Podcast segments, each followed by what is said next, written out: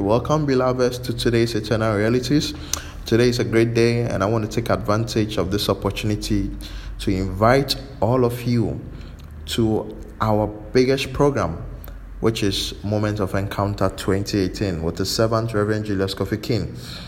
This uh, Moment of Encounter begins today through to Friday, and then the reporting time is 6 p.m. each night. The venue is at our auditorium, which is located at Abeka, opposite the Abeka post office. So, brethren, if you can make it, I entreat all of you to try and make it. Come and be a blessing. Amen. Today's topic is titled The Great Confession, and I read Hebrews 4 14. Since then, we have a great high priest who has passed through the heavens, Jesus, the Son of God. Let us hold fast our confession. Amen. You know, Christianity is called the Great Confession. If we read Hebrews 3, verse 1, it says, Therefore, holy brethren, who share in a heavenly call, consider Jesus the apostle and high priest of our confession.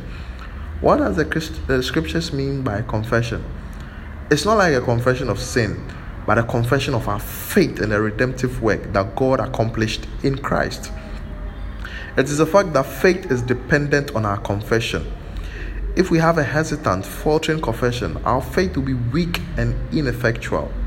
But when we boldly confess the integrity of the word, faith keeps pace with our confession. Jesus is the high priest of this great confession. If you never confess your righteousness, it will be of no value to you. If you never confess his indwelling presence, he will never manifest himself in your life. A good confession is related to righteousness. As soon as you begin to acknowledge that you are the righteousness of God in Christ, sin consciousness begins to lose its dominion over you, and the fullness of the revelation of God in Christ becomes a reality to you. You know, faith shrinks at the confession of sin. Faith shrinks at the confession of sin consciousness and crumbles under it. On the other hand, faith grows and becomes robust under the confession of our righteousness in Christ.